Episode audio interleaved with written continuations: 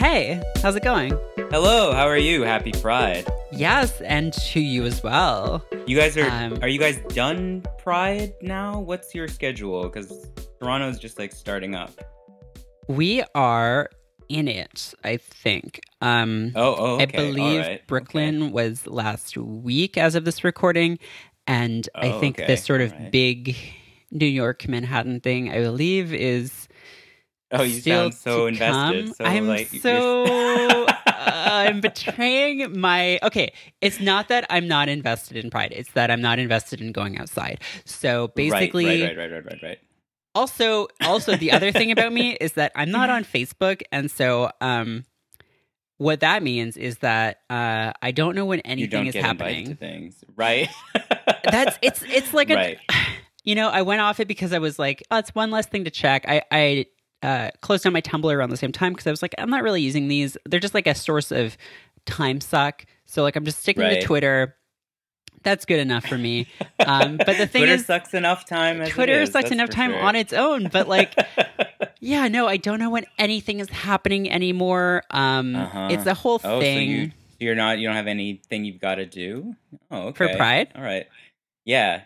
I by the way, I was listening to other episodes and uh more than once I heard you refer to people who are like an irony level below you. So I'm as basic as it gets. I'm going to get I'm to get super excited about No, things to the point where like your eye rolls will be audible on the podcast. oh god no i don't want to be that person i love i i aspire to earnestness and i oh, okay. um, I feel like irony, for a lot of people, including myself, functions as a protective shield against disappointment and against engaging with the real, messy, often complicated world. And I want to be a kind of person who can be earnest about things.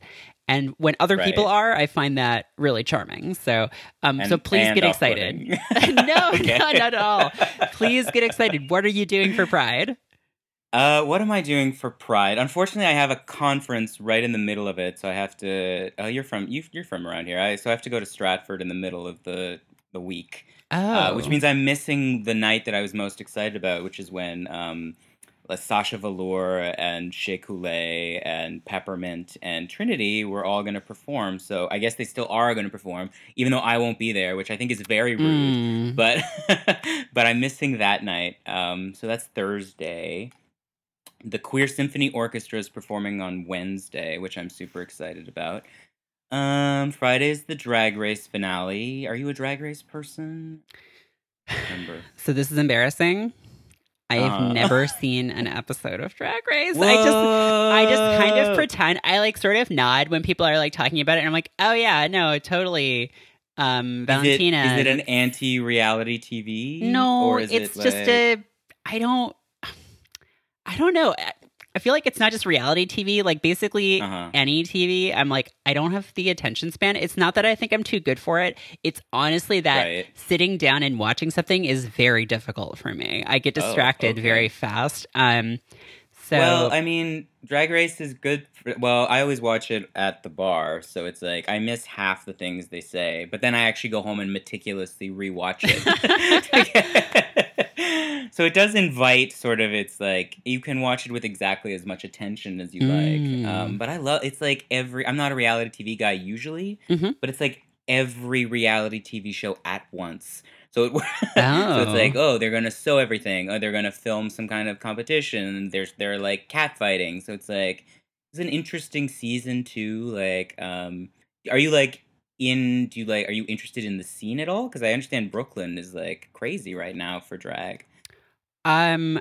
Well, I, theoretically, I am. Um, practically, again, the not going outside does impinge upon Right. my ability to enjoy these kinds of things. But, um, but yeah, no, it sounds like like from my my TL, um, Uh-huh. there it seems like to have been popping off lately. So that is very it's, uh, exciting. well, I mean, I'm not going to tell you you're missing out. I mean, it's nine seasons. If you're not catching the bus Oof. yet, I don't think. I- Uh, There's yeah, the number of pop cultural phenomena that I've missed out on because I've just been too lazy. It's like Right. deeply ironic that I I am too lazy to watch TV. Um, but And Uh, do you just like ride the wave? Like you just like wait for your interest to be piqued by something? Do you ever do the like? Because I have friends who like work in like they've got to write their articles, so they have to sit there. One of them compared to being like right. That episode of I Love Lucy where she's at the chocolate factory and she's just like popping them in her mouth. Like, yeah, they've got to watch everything that's on Netflix. So it's you just like let it come when it comes. Like, what kind of stuff? yeah i mean you? i god um i mean i think that's so true like i know a lot of people i know are so tapped into a lot of stuff because they are doing freelance writing and they have to crank out articles um yeah, yeah. so my thing lately is i start watching things when a, someone wants to talk about them on one of my podcasts so maybe i'll start Oh. watching uh drag race now but like especially with the dad feelings podcast someone will be like Right. oh, I want to talk about a character from Steven Universe. And I'll be like, I have never seen Steven Universe. So maybe we have to sit down and watch some episodes of the show. Um, and, right. and that has been working. I feel like I feel okay. I've listened to like four of your your podcasts, and I feel like every single one you mentioned how you have not watched Steven Universe. Oh my So- God. but I have now. I have seen some of it. That's no longer true. Okay. I've seen some of it. And that episode. And what was the verdict? um, the- well, I've only seen about a half a dozen episodes, but I liked but the it. first half a dozen? Like, no, no, it's um. Well, I my friend and roommate and uh, friend of the show, Eric Thurm, was Mhm. basically curating a set of episodes for me because he wanted to talk Oh, about okay. the dad, like Greg universe. So, right, right. um, Did we you, just did you watch the one where it was him and Pearl having like it was a musical where they were just like singing about oh isn't it so I good? love Like- that. And like also people, you know, because people always talk about like, oh, this show's so like so queer, blah blah blah. And I was like, yeah, that's cool. And then I actually watched it and I was like, oh my god, they actually this is what kids TV is like in 2017. Yeah. You, you can just literally have like a lesbian relationship, like that's, and you can talk Yeah. about like the complexities of like like buy stuff and like poly stuff and it's like wow that's cool Right. like that's fucking awesome I that kids get to see this stuff Yeah, I can't believe it took like some. I mean, I love the shows, but I like I can't believe it took some like dumb cartoon for me to finally see somewhere on screen that like incredibly complicated feeling of like this straight person doesn't like me, and what do I do with that? And like, who do I hate for this? You know, like I had the same experience with the Fosters, uh, where it's like uh, the show centers around like this lesbian couple, and it's like it's like on the Family Channel, like it's ostensibly for like younger like tweens, but it was that show where it was the first time I saw um, like a one of the characters' parents is quite uh, bad about dealing with her sexuality, just sort of like passive aggressive about it, and she like disinvites him from the wedding because she hates that this voice is always in her head that's like this is actually just like a joke, this isn't real, and I don't want that energy at my wedding. And I was like, whoa, I've never like I've felt those feelings but never seen it somewhere before. And it's like these kids are gonna be so amazing, like a whole generation of kids that has like a vocabulary that I had to like dig out of a dumpster, you know, like they're just coming to terms with it like in public instead. So I'm I'm very excited to see how badly these people are going to surpass us. I, for one, am excited to be made obsolete. Yes, exactly. I can't wait to be in the bin. Yeah. Just throw Just, me in the garbage. Everyone's like ancient problematic dad. Like, oh, speaking of dad feelings, so I have to ask um, about did you see the Dream Daddy game yesterday?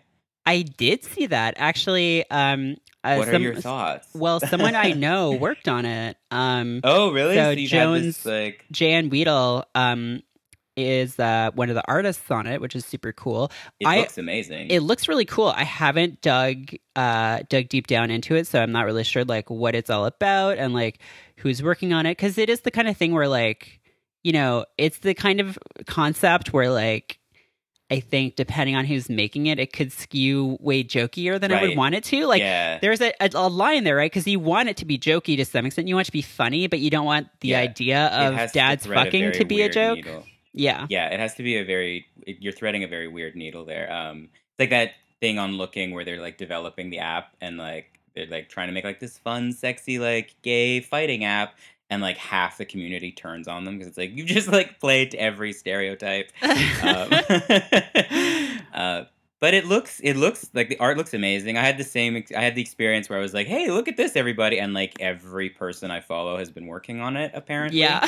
uh, it looks like they've made some serious effort. Like the art looks invested in. The I don't know if they nailed every archetype, the dad archetypes. So there's like I'm looking at the picture right now, and there's like goth dad, which is not a type I'm super familiar with. uh, there seems to be like evil, like sinister alcoholic dad, which seems a little dark. Uh, apparently, there's teacher dad uh, Mhm. and bad dad, and then there's like like the chubby like Irish goofball dad.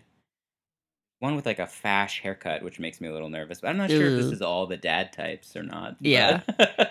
Um, it looks amazing. Good Do you have you played any of like any of those kinds of games? Like, are you a dating sim person? No, I've never played one in my life. I don't know how it works. I know that everyone everyone I know uh, was into that um uh the Kardashian one for a long time.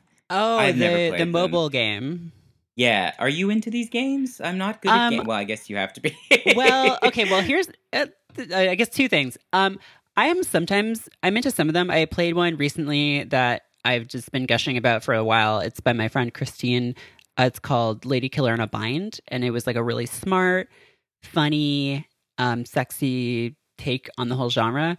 Um, Uh-huh. but you don't need to be good at games to play them, which is kind of the nice thing. Like like dating sims are typically they're not like Twitch based. Um, right.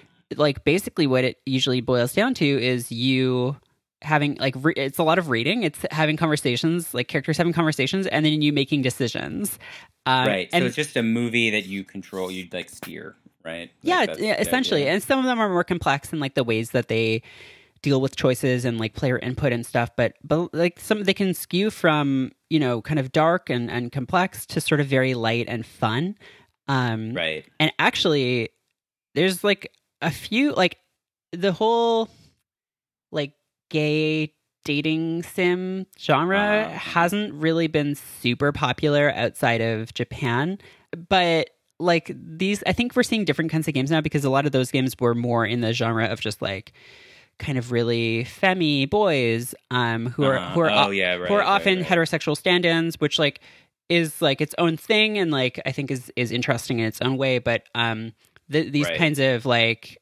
But uh, it's not the same. It's not like coming from a place of like actual understanding of like even the even the like rudimentary mechanics of being gay, right? Like, right well it's a different kind of kind of uh kind of depiction for sure but like there have been smaller ones uh like this over the past few years there's one gay dating sim that i don't remember the name of um but there was another one by uh, my friend art decade called uh, willie bear beach which was uh it's furries but it's it's like a gay furry dating sim that's just like a really cute like like friendly carefree kind of thing um right. so there are people doing some of the stuff, but it's cool to see it like really popping off in a big way now.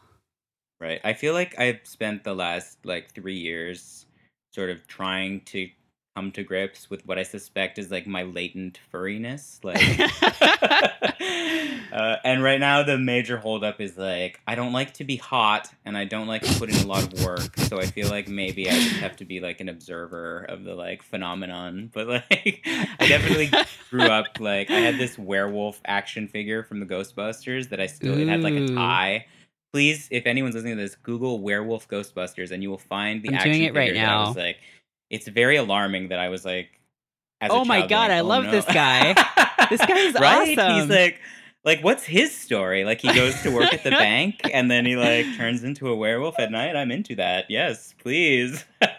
I love the Um, sort of torn shirt and pants, but the tie is like pristine. Also, I'm a sucker for blue. It's like a nice like blue on blue ensemble that I really like. He's got his like jeans and then like Yeah. Oh man, that's Oh, so no. good. 16 minutes in and I've revealed too much psychologically. No, that's I think the marker at which this usually happens. But um, the thing about furry Uh, stuff that I've learned is like um, because a lot of my friends are furries and like go to cons and Right. stuff, and like obviously like any subculture, there are pockets of it that are horrible. So like there are Right, Nazi furries, um, which is right. super alarming. But there's like Right. also just like these awesome, really welcoming, like fun party communities that like I think most people probably don't have fursuits because, like you, they you know don't want to put in a lot of effort, don't like being hot, Right. and don't have the money too because they can be expensive. But like, And I don't want to explain to my dry cleaner like what's going on here. Right? right? But I think like most people will just like you know hang out in like um at cons or like get like commissioned Right. art done of their characters is like a big thing. Yeah. Um, I think that's amazing. It's love so this, this, cool. like, this idea of having like an alternate avatar of oneself. Um, though my one of all my all time favorite videos online at all, like if I'm sad and I need to feel like better, is um, did you see when the uh, the Syrian refugees in Canada were at the same hotel as the furry convention? yes, and it's just oh man and it's just like all these little kids like delighted by these costumes and like singing and like playing with them it's amazing i love that video so much it's so good. God. Ugh. uh, so i just realized while talking to you just now that the that streaming thing twitch is because games are twitch based is that a thing that's like a term Oh my god, I never thought of it like that, but I guess that's probably why. Yeah. oh see i'm such a luddite i don't know anything about i had just got a ps4 Oh Um, wow! So you're joining the so the, the new know. era. But I'm not a gadget guy, so I don't know like what the stuff. I was talk. I ran into um, uh, one of the local queens, Ivory Towers, who's amazing. And if you're in Toronto, you should go check out Ivory. But she said I need to play this game. Okay, I don't even remember what it's called, but it's like in this like weird medieval setting. But it's also like you have a bow and arrow, but it's also like the future. So you're like in the wreckage of like this Oh, sci-fi world. um, God, why do I know this stuff? Um, Something Horizon Dawn? Zero Dawn. yeah, that's the one. Have you played that? You haven't played that? no, I don't play a lot of games lately, but I know about them because literally everyone I know either writes about them or makes videos about them, or like Right. you know, um, Yeah, yeah, I'm not in the I'm not in the culture. Like I, I have so far I have the new Mass Effect because I loved the trilogy. Uh, although I hear mixed things about the fourth one. I don't know if that's true. I'm like I like when you were like, "Oh, you just click through and make decisions." I'm like, "Yes, that's all I want to do." Like,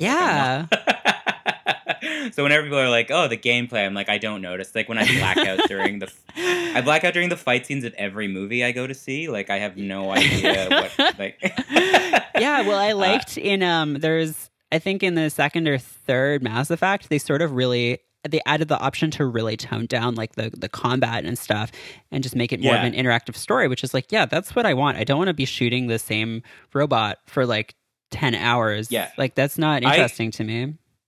I'm willing to die like twice fighting a boss. And if I have to if I have to die more than that, I'm just like I'm gonna throw your game into the trash. Right. Uh, um, and the other one I bought was Overwatch, which I'm delighted by right now. Played that one? I actually I did. I owned a PS4 for about five months, and um, Uh-huh. one of the reasons that I did was for Overwatch. And um, my problem is though that I have a bit of an anger problem sometimes. Oh. so I would be playing it like I think that game is really. f- If I were going to play it again, I would try and do it exclusively with friends because I would just be playing with strangers with the volume, like the, with the voice chat turned off, and so I wasn't Yeah. interacting with anyone. And then like when we won, I would be like, "Oh, cool, we won," and then when we would lose, I would be like, "I'm." Furious. Like, why did I start doing this? Like, th- at best, my mood is maintained from when I started playing. right. So, like, right. that's my problem. But do you are you able to just kind of like enjoy it? I'm not good. I'm not bad at the. Um, I'm not bad at being competitive. Like I really don't. Like I, I'm happy to like go to a game night and like cheerfully lose for like three hours. God you know, like you. it doesn't. My sisters are not good at that though. Like, um, one of my sisters once slapped the other during a game of Risk. like uh, we played the Battlestar Galactica game and it always which is amazing but It's which so always good. ends ugh I love that game so much but I can't play it because I'm surrounded by these type A personalities who just like go for each other's eyes like you can end a relationship playing that game um, but Overwatch I'm very cheerfully happy to just like run around and like I'm really into Mei right now the little like super cute Mr. Freeze character oh, she's so Um, good. Oh, she's great. I like D.Va. I just figured out how to play as Lucio like last night, so I'm loving that. He just like skates around healing people, which is like my Like that would be my perfect job in life. just cranking out like sick beats to make people feel yeah, better on roller like, skates. Just like a mobile DJ who like makes people's lives better. That seemed perfect for me. I would be into that. um, but that's my that's those are my games right now. Uh, and I guess Dream Daddy soon. yeah, that's exciting. Yeah, I mean, God, Overwatch is so interesting because, like, to me, like from someone who is sort of not deep into the industry, but like knows uh-huh. a lot about it, it is like the perfect product. Like the amount of of work that went into to making this something that appeals to so many people and not just right. like playing it because like there is a huge percentage of Overwatch fans um mm-hmm. just anecdotally speaking that don't even play it that they're just like they they're into the characters and so like they've oh, created this game that is like appeals to people who just like want fun characters and also appeals to people who want like a competitive like action game and i'm just like oh my god this is like yeah, like I knew, of engineering i knew every character's name before i put that game into my into my, right. Into my playstation like same um and they're so well designed and so thoughtful about like um well even at like a basic like representational level but also like um it's weird because the game has no plot right? Like right. there is no kind of like progression of story. Um but there is i was talking to a friend uh, about this. It's like what it's very good at and like what makes it so enjoyable is that with even without a plot it's created so much lore for itself. Like there's nothing that happens when you play the game, but so much has happened before you play the game, right? Like every character has this weird relationship to each other. They all kind of have this history. There's like you're in the rubble of some kind of like matrix style conflict between these robots and these people. And it's like you just kind of glean bits of the story through playing, um, through like the storytelling of the landscape and like the character designs and like the like attitudes they have.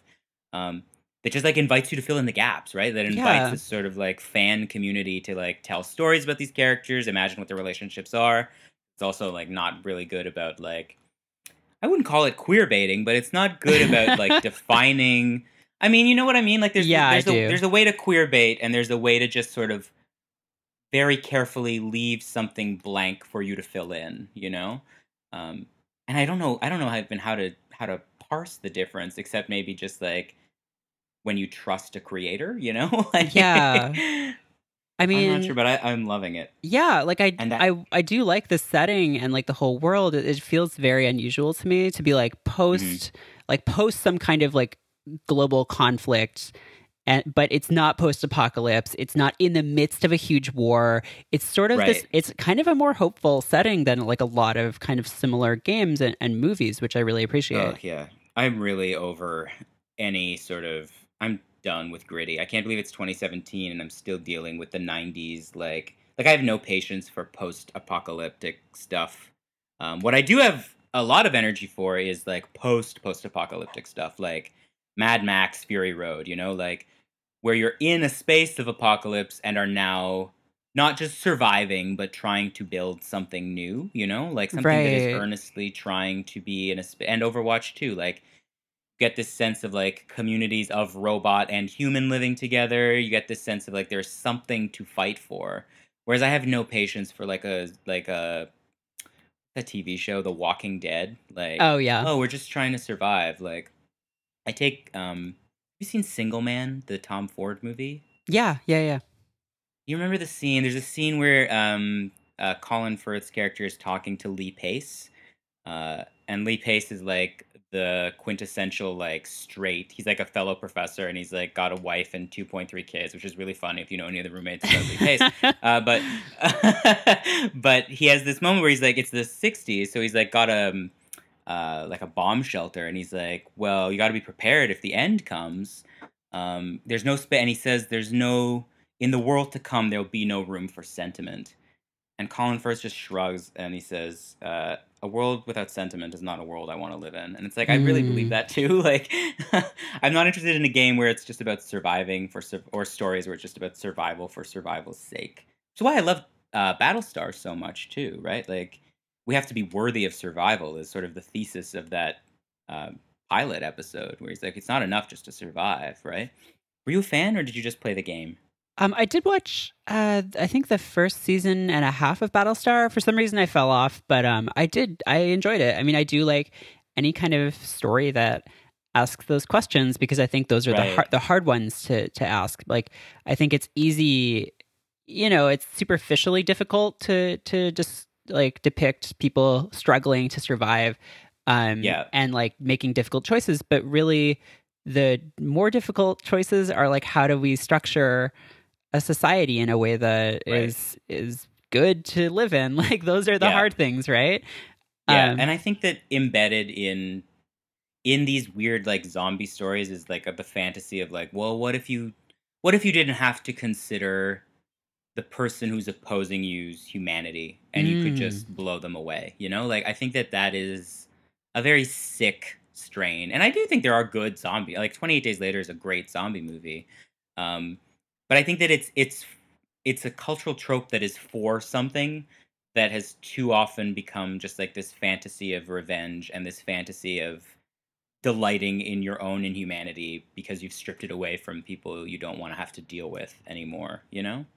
Absolutely. And I think, too, a lot of post apocalypse narratives are kind of analogous to like Wild West uh, stories in that they're Yeah. about this fantasy of open space that is depopulated or or not or was never populated and uh, just just having free space not having the burdens of a family or society and sort of just be, it being you and your gun and that sort of being the Right. law right Right. Yeah. Um, and I mean, there are good. I like. I again like there are good ways to tell that story. Like could do Shane, or I. I, I mean, I loved Logan, which is basically a Wild West story, right? Mhm. Like, but um, the stakes of that are still like uh, a good person fighting against sort of a wicked society, and that I can that I can process a bit better than the sort of the weirdness of just like, well, I just kill people because that's how I stay alive. Like a good western has something that he some some core values that he believes in, right? Or or she, I guess. Wynonna Earp is on the air, so I should probably give that a go.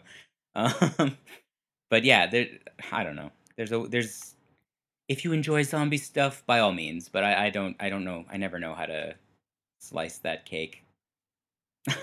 yeah no it's uh it's i think they're not um not for me typically but um right. but you are big into superhero stuff I am. I'm so into superhero stuff But because for the opposite reason, right? Like, um, I love, I love, even though there is sort of this strain of the fascist in superhero stuff, what I love is the fantasy of um, someone who is good and just always good and leads through that example. Um, Grant Morrison, in his book uh, about superheroes, talks about how uh, in World War II, there were two great inventions. One was the atom bomb, and one was the far greater invention of Superman, right? Like, Superman is the opposite of the atom bomb. Superman is optimism made into like an avatar.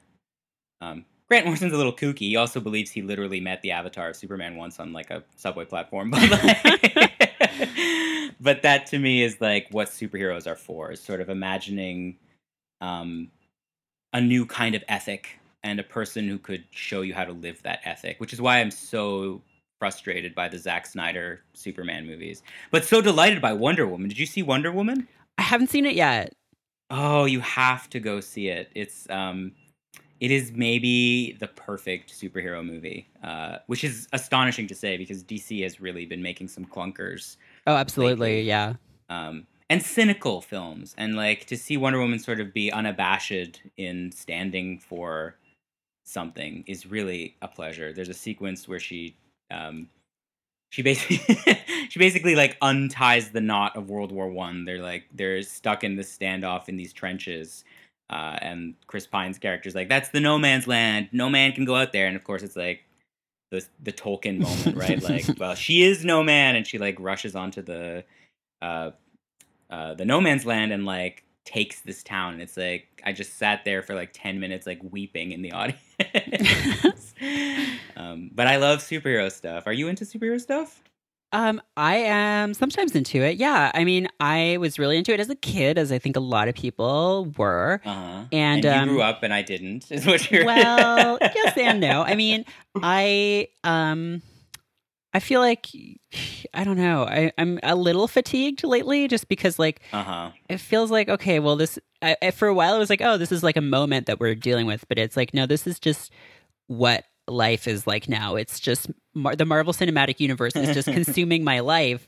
Um, Right. But And consuming like a generation of talent, right? Like every Yeah. actor now yeah, is angling for that multi-picture deal. Right, right. um, I yeah, I don't know. I mean, I'm into some superhero stuff. I mean, I saw Guardians. Um, I liked Uh-huh. that a That's lot. Um, okay. All right. And um, what did you like about Guardians? I like that. Well, it's not really a superhero movie, I guess. Um, maybe the, it's kind of like a sci-fi kind of like fantasy. It's more like almost like a comedy Star Wars, I guess. Um, it's like a Star Wars that doesn't take itself so seriously. Right. Well, I guess Uh, this is the flip side of what you were saying. Like, as we enter a moment of fatigue, we also enter kind of a mannerist period where it's like we don't have to just make the superhero movie now. We can make like the comedy superhero movie. We can make the western superhero movie, right? Like the genre is now starting to splinter into like these different subcategories. hmm Um, Yeah. But uh, I like I like Guardians. I like the first one more than the second. I think.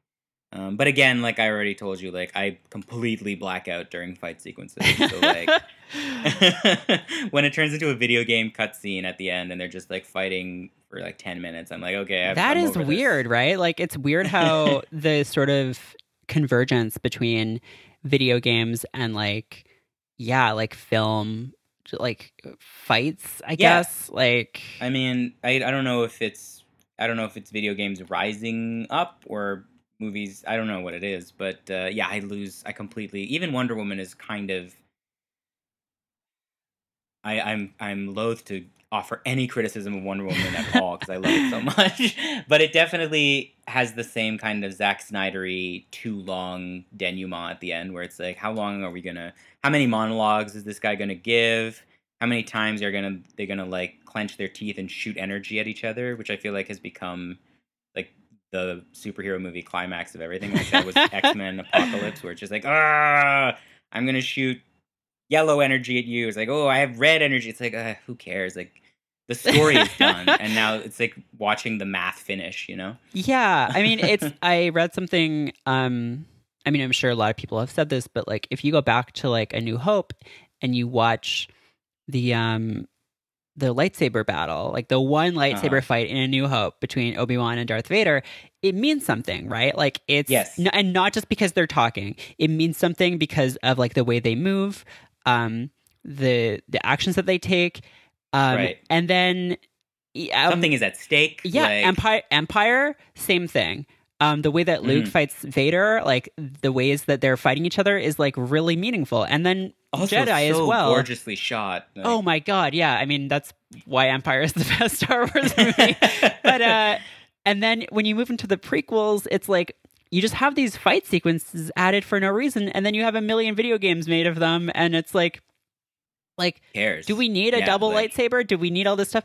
And so Yeah. that was like one thing that I actually really appreciated um, with uh, the uh, uh, Force Awakens was like I love that movie. when they when they have a lightsaber fight, like it actually is meaningful, and like the the stances and like the the emotion like comes out of that. Um, and I feel Yeah. like the sup- superhero movies haven't really.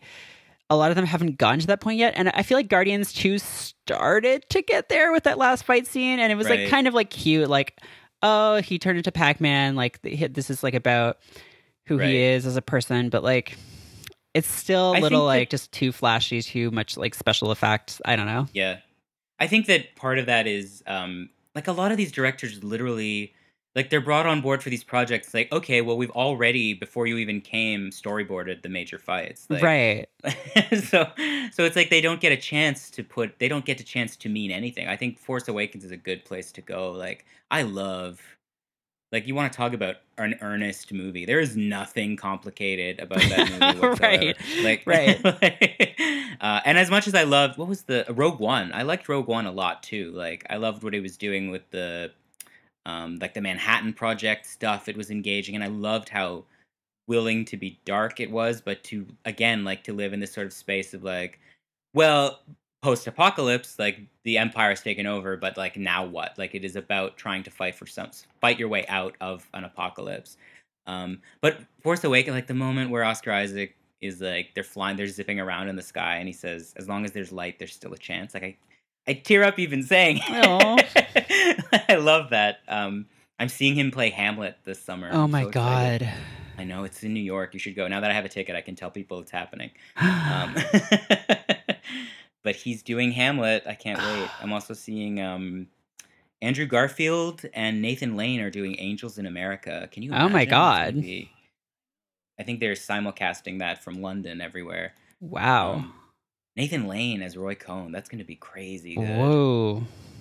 Because Wow. he's he'll bring the camp right. Like Yeah. as great as the Pacino performance is, it's not campy enough. You know, Right, you got to right. have that edge of like, sort of this. You got to you got to be able to see like the glamour queen he could have been, getting like, eaten alive by what he became and what he Mhm. created. We're still dealing with Roy Cohn's legacy because Donald Trump was his protege. Mm-hmm. How did that happen? Oh. Wars. God. Um, I now I hope you'll agree with me that I think it should be illegal. Um, th- I think that anyone who casts Oscar Isaac and then covers his face with blue mud or something, um, oh my god! they should be sent somewhere. They should be sent to an island. I don't. Okay, I really like X Men was my thing as a kid. I like, Right. loved it so much. I still love it so much. Um, the Bryan Singer films have their weaknesses. As like a director, I don't. He never. He learned how to stage a fight sequence as he went. Um, but I liked those first. Like X Men one and two are great films to me. Like I actually, I um, I used to take the train to school every day, and every day I'd pass the set and I'd like peer through the window to try to see what they were shooting because they shot all of it in Toronto, the first one. yeah, they shot it at um, LIUNA Station. um, well, they yeah, shot part of it like, at LIUNA the- Station in Hamilton, which is where my high school grad was. Oh wow! so you could be. You did you take pictures like next to the spot where Storm gets her head slammed against the glass or whatever? Like- yeah, the whole train station thing, that's in this old disused rehabilitated train station in Hamilton. That's a gorgeous set. It looks like um it looks like Union but like slightly scaled down. And they shot like all the Auschwitz stuff is shot in the distillery district. So like for months it was like flooded with mud. And I could Mm. just like catch a glimpse of it as we passed. But like as much flack as he got for that, like it shows he understood the stakes of the X-Men story, right? Like how do you open this movie? We start in Auschwitz because that's like the great fear. Um and like it's the moment he keeps returning to like in Days of Future Past where we open with like a new Auschwitz. It's like a new concentration camp. He seemed to understand it, and then X Men Apocalypse came along, and it's like, how did you? How did this movie like? Did you even get a say? Like, did the studio make this like in a boardroom somewhere? Like, Oscar Isaacs is such a talent, and they've got him in that blue makeup, playing like. Apparently, they only cast him because he's vaguely ethnic. Like, Ugh. what? Why would you ever say that out loud? For starters, um, and it's like it doesn't seem to understand what these movies are about. Like, Apocalypse is about um, saying something about when a culture sort of what is the natural endpoint of this sort of mutant problem? Well, it would be someone who gives up on sentiment, right? Someone who is willing to just survival of the fittest. Uh, we don't have time to care for our weak or our sick. It's just going to be about us surviving at all costs, and it turns you into the oppressed becomes the oppressor, right? Like that's what that story is for. You don't get any of that in that film. Like you, there's no sense of like what this story. There's no sense of like what the danger is. Like again, it has that terrible video game sequence ending where it's just like people grunting at each other, shooting energy beams. Like, ugh.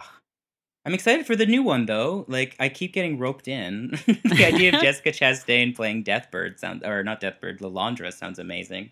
did you read the books when you were a kid, or Um, I was like, sort the of- '90s cartoon? Well, I was mostly the '90s cartoon. Um, Yeah, yeah, yeah. and I done. I never really read comic books as a kid. Like there were a few times when like I feel like my parents would somehow come into possession of like a pile of, of unrelated comics, and um, Uh-huh. the dollar store bag. Yeah. yeah, and I'm still sort of like there are still comics that I had that I was like, what were those characters? Because like I don't like I I think they may have just been short lived. Like during the sort of comics boom of the '90s when people were just like anything, we'll just publish whatever. Um, yeah. there was so much weird stuff that I think has been totally forgotten. But um, I and then I guess sort of like in my late teens, I um, I read some books, um, but mostly I never really liked the idea of like buying comics. Like I Mhm. I would buy like a trade because Mhm. it was like here's a story that I can read. I don't want to like wait like read like you know five minutes of a story then wait a month for another one. Um, Right. Right. so that was never really my thing but i do i feel like i've known a lot about them for a long time and now of course like it's just inescapable like you sort of Yeah. have to if you you're in the culture because- yeah. Right. Yeah. Exactly. uh, no, I'm. I'm still. I have a pull list at the comic book store. Um, like. I'm still very invested. I don't know what it is. I. I think maybe it's back to the lore thing. Like I, when I was a kid, I wouldn't. I didn't just want to read the story. I was like, ooh, who's that guy in the background of that scene? And like knowing that there was always an answer was what fascinated me. Is like a world where the story just keeps going and it like there is no end except your own interest. Like right every character is serving some kind of plot of their own and like they've got too much history. Too much history has always like appealed to me as like a phenomenon. I think it's what turned me into such a Tolkien geek back in the day. Like like, I love when a writer has thought about it more than you have. Like he's not just making up some stupid title for like what this tower is called or like what this hill is. He's like, oh, he thought about it for forty years. Uh-huh. Here's the other events that happened at this hill. You know, I really admired that. Um, but uh, maybe there's something there's a completist in me, uh, I guess. But yeah i mean i think there is an appeal to that kind of thing I'm. but I also like I like seeing new kinds of stories emerge. Like I like seeing like I loved seeing all these kids seeing Wonder Woman. Um, yeah I loved like that to me is the best. Or like um when uh uh oh what's it called? Uh, Miss Marvel a few years ago. oh when that hit yeah and yeah And like you can just watch I love seeing that happen. Like a new kind of figure emerges and it gives the culture a way to think that it didn't have before. Um or even like seeing the Jem comics come back. Did you read any of Mm. those?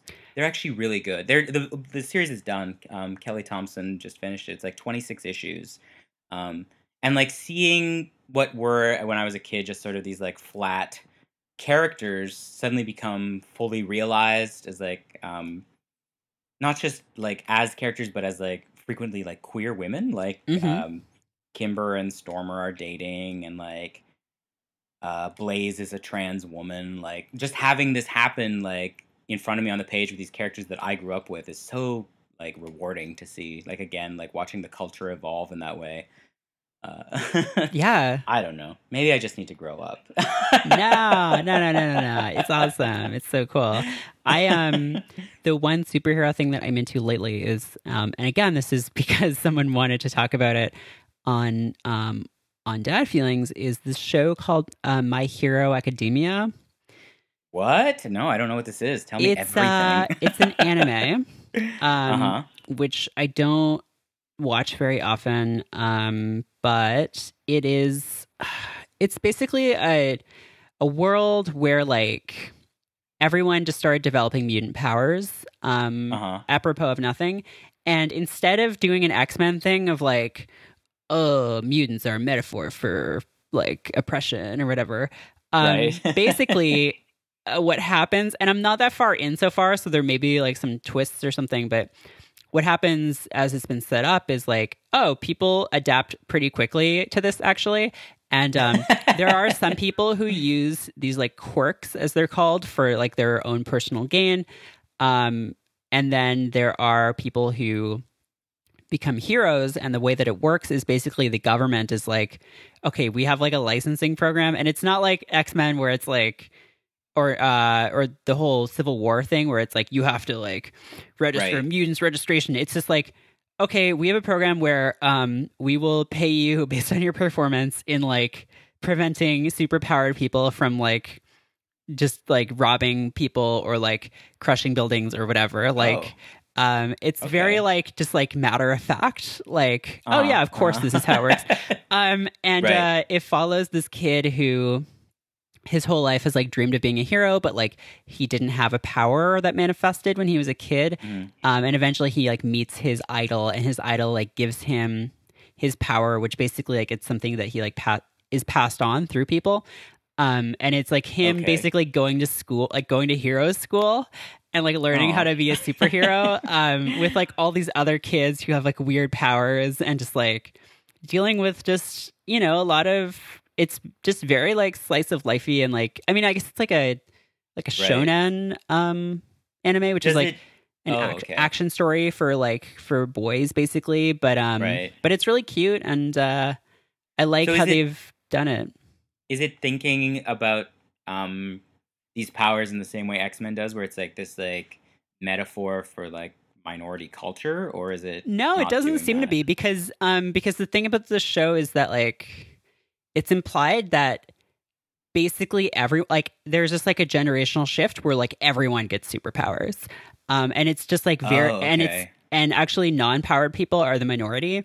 Um and oh, okay aside from the main character who doesn't have one at, at, at birth but is sort of granted one later there aren't really any characters who don't have them. So it's not like doing the whole oppression metaphor which i feel like is kind of fresh. It's and it's also not doing the like oh superheroes are like these um amazing singular people. It's basically like everyone has some kind of weird power but uh-huh. um, only some people are going to want to make that their job um right and only some people are going to have attributes that make them good at that like a lot of people are just going to incorporate their like minor telekinesis or whatever into their day-to-day life or into their like Right. desk desk job or whatever um right it's only the people who can like you know someone who can grow giant is probably going to like become a hero or whatever Right. Yeah, I guess that that's that's interesting. Like, I'm interested in what it like what the show is for. Then, like, what is it?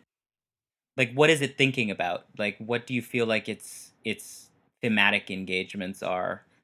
Uh, if it's not thinking about like, oh, you're born different, you know, so you have to go to this school, you have to learn from your community.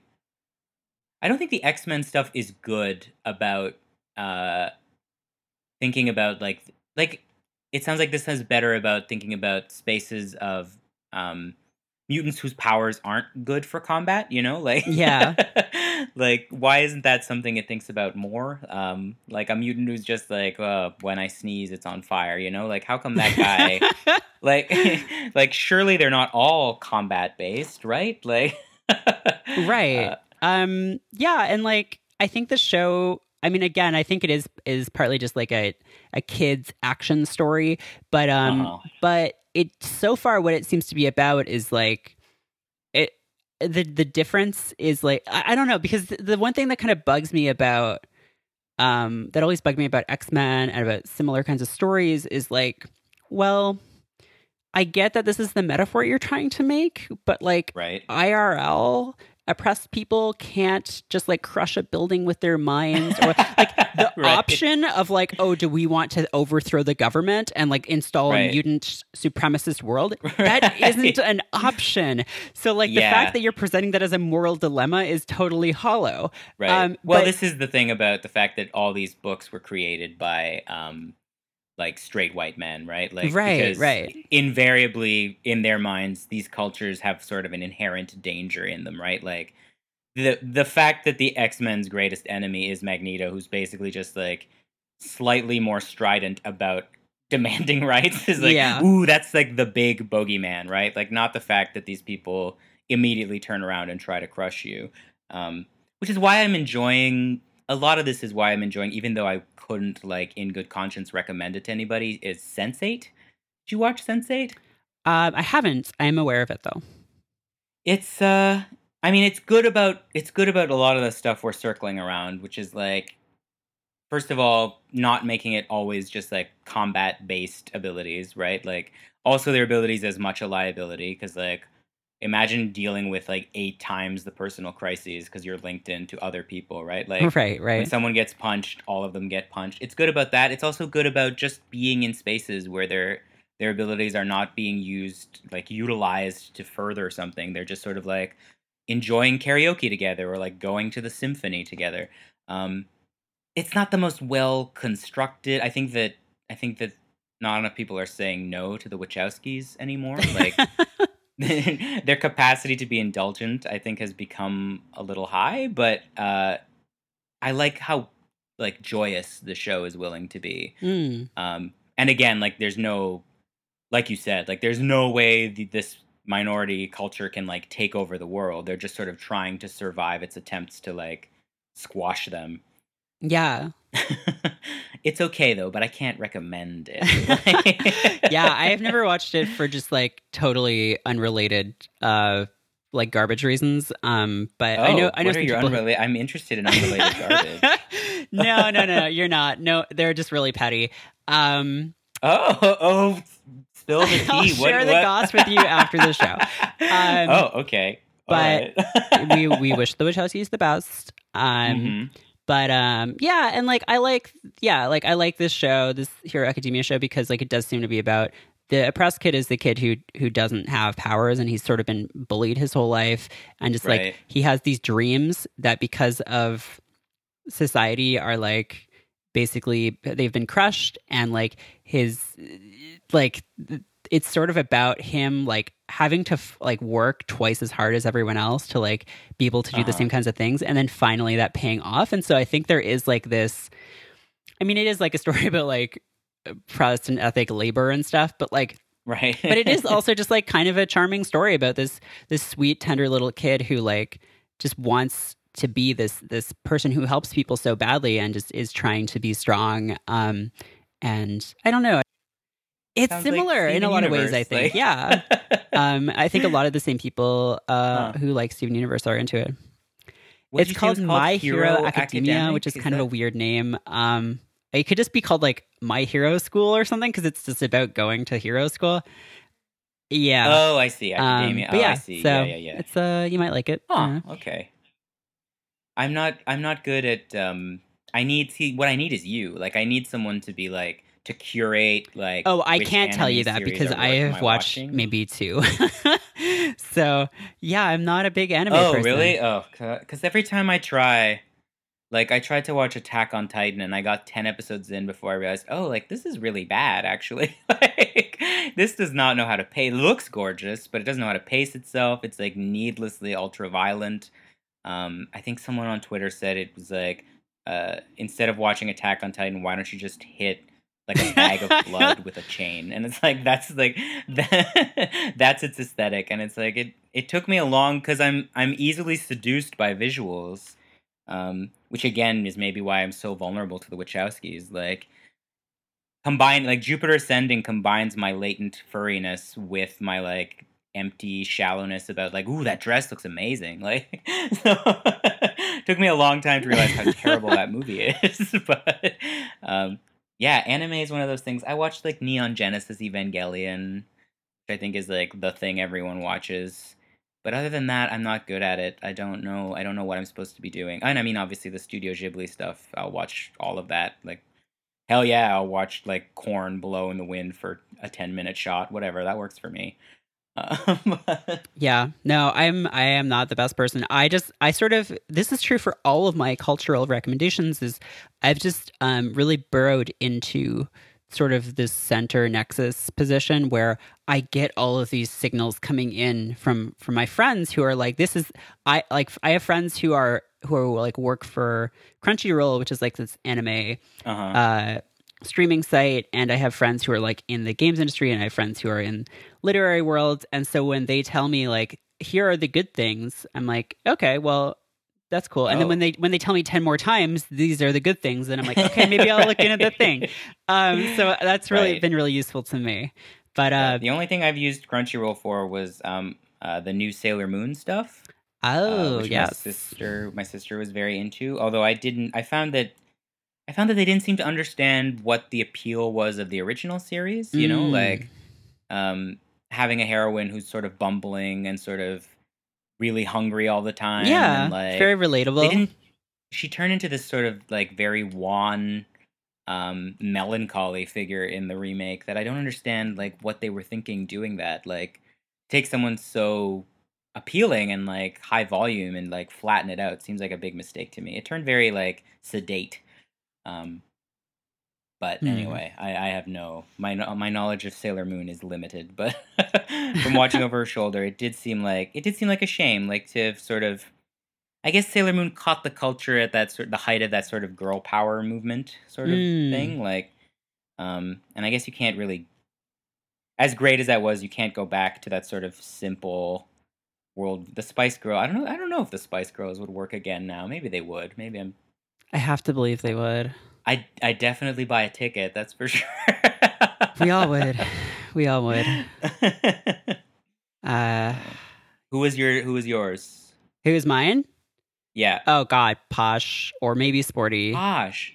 Oh, see, I was I was all about Ginger. Uh, Geri is like my hero. Oh well, To the, to the I mean, yeah.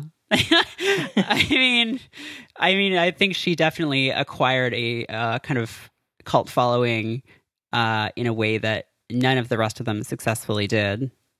Well, it feels like she kind of vanished, but yeah, that like that "It's Raining Men" video was great. Yeah, like- that'll do it. You re-record it's raining man. That'll that'll basically put you. I mean, this is pre Gaga, so like, you know, we're in the '90s. What who else were gays listening to? Like, It was a it was a dark time. I mean, you had to sort of stealth listen to like the Backstreet Boys. I mean, I my my view on this is all skewed because I went to an all boys Catholic school, so like my capacity to engage with the culture was not as high as it might have been. right, right. Um, yeah, like it was a few years before the sort of Spice Girls knockoffs hit. After that, yeah. uh, the early '90s were there was like NSYNC. There was like, I mean, you had you what you did have was sort of the divas, right? Like the new crop of like Shania Twain and like Celine Dion were hitting. oh like, yeah, that- that's true. Um, it's all coming back to me now. Video is like the moment for me. well, um, yeah. I mean, there were moments of truth and uh, flashes were, of light. There were, there were things I'd never do again, but then they always seemed right. Yeah. Well, I hope I hope you would do this podcast again. I would love to do this podcast again. This was so much fun. um, I think that does basically bring us to the end of the show, but we do have one real Oh. segment. We have a real segment, and maybe by Oh, the right, time right, this right, right, episode right. goes up, maybe the theme song will be present Nope, not yet. because we are commissioning a theme song from for the segment. Oh yeah, it's just a theme song Oh. segment because um, that's yeah from friend of the show Samantha Carter. Um, so maybe that'll be in there, maybe not. Um, but Okay. this segment is called Get Wrecked, and uh, it's a segment where we recommend things to listeners um, because we have a lot of very interesting people on the show, and um, we end up talking about a lot of things, but. Um, I think it's nice to get a concrete recommendation for a thing or Uh-huh. a practice or an object or a place that you are really about. So I can go Oh, first or you can go Okay. first. Uh, you go first. I want to. I want to hear. You wanna hear mine? Yeah. Okay. Yeah. Yeah. Yeah. My thing this week, my Uh-huh. thing is going to be a person um Oh. uh or the work the work of a person, I suppose is more accurate. Okay. Um, like an oeuvre kind The, of thing. an oeuvre of a person. Oeuvre. Yeah. Oeuvre, yeah. Got to use that uh, high school French. Oeuvre, yeah. Je oeuvre, tu oeuvre. Uh, so the person whose work I would like to discuss is named Oh. Chris Fleming. Chris Fleming is a very funny comedian who makes incredible videos on YouTube. Uh, you may know Chris from the Gayle series, where the, it's sort of this this character of this this very like uh, neurotic, uh, anxious woman. You, uh, there's a video called uh, "Company Is Coming" that I think Oh, I don't know you may have seen, no. or okay, a lot of people Maybe Oh, oh yes, where's like the guy's like cleaning the house like obsessively. Yes. Yeah, that is Um, amazing. the, also, the most recent video that is actually a song um, is called Polyamorous. okay, and I'm it's more and more sold on this. incredible. it's basically just him uh, saying like, just because I have bad hair, like doesn't make me doesn't mean that I'm polyamorous, and like just it, just being hit on by like creepy polyamorous couples. Um, and uh, there's another video called "I'm Afraid to Talk to Men" from a couple years ago. That's very Okay. funny. Uh, Chris just does like incredible work, and I, you know, I assume most people who listen to this podcast, like I think there's probably a pretty big overlap. But um, Right. if you haven't seen any of Chris Fleming's work, uh, just go to youtube.com slash user slash chuntzit. So C H U N T Z I T, or just search Chris Fleming YouTube and, you know, you'll find it.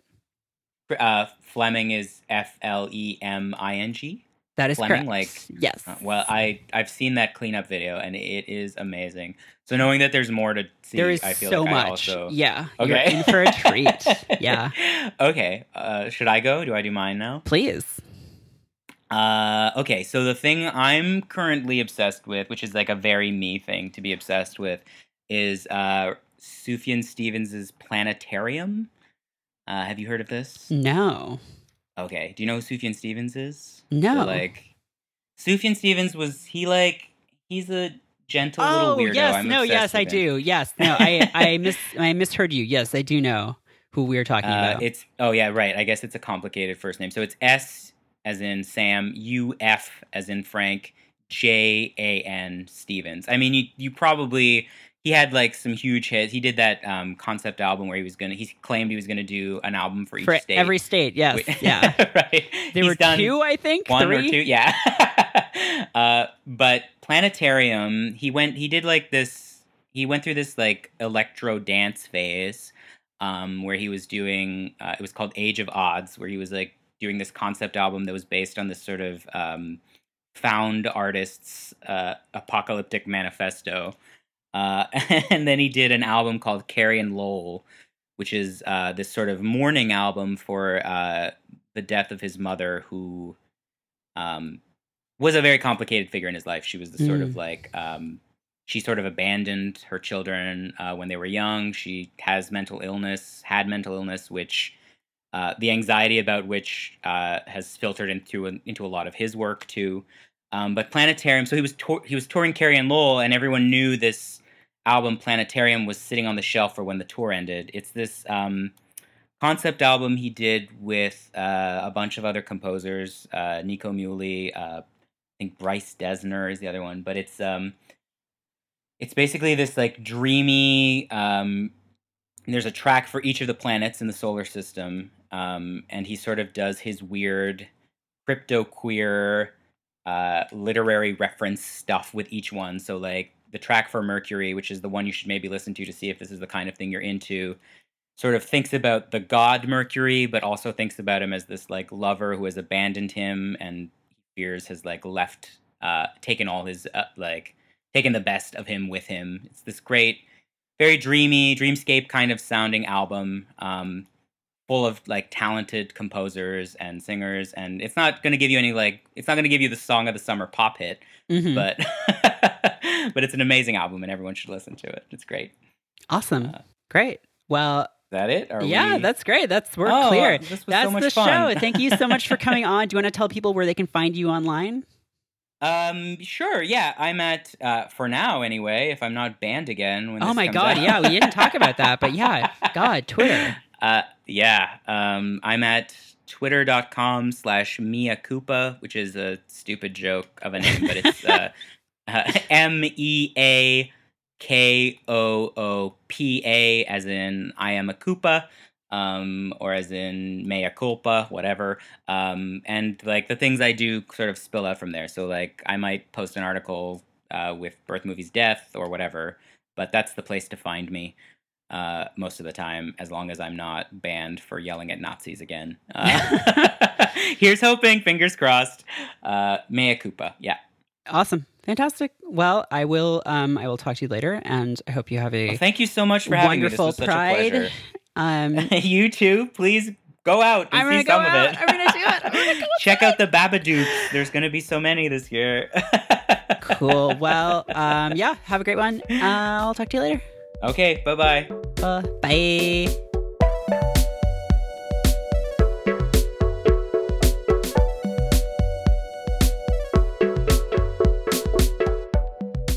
Woodland Secrets is hosted by Merritt K and produced and edited by me, Nick Bravo. Woodland Secrets is a part of Stay Mean, the world's only podcast network. We're entirely listener supported. If you enjoy the show, please consider becoming a patron of Stay Mean at woodlandsecrets.co/support. For as little as 3 bucks a month, you'll get access to a monthly newsletter and frequent bonus episodes of our shows. If you'd like to have a message read on the show, head to woodlandsecrets.co/messages. You can help people find out about the show. Please mention us on Twitter. We're at Woodland Podcast and at Stay Mean Co. Or rate and review us in iTunes. We really appreciate it. Thanks for listening.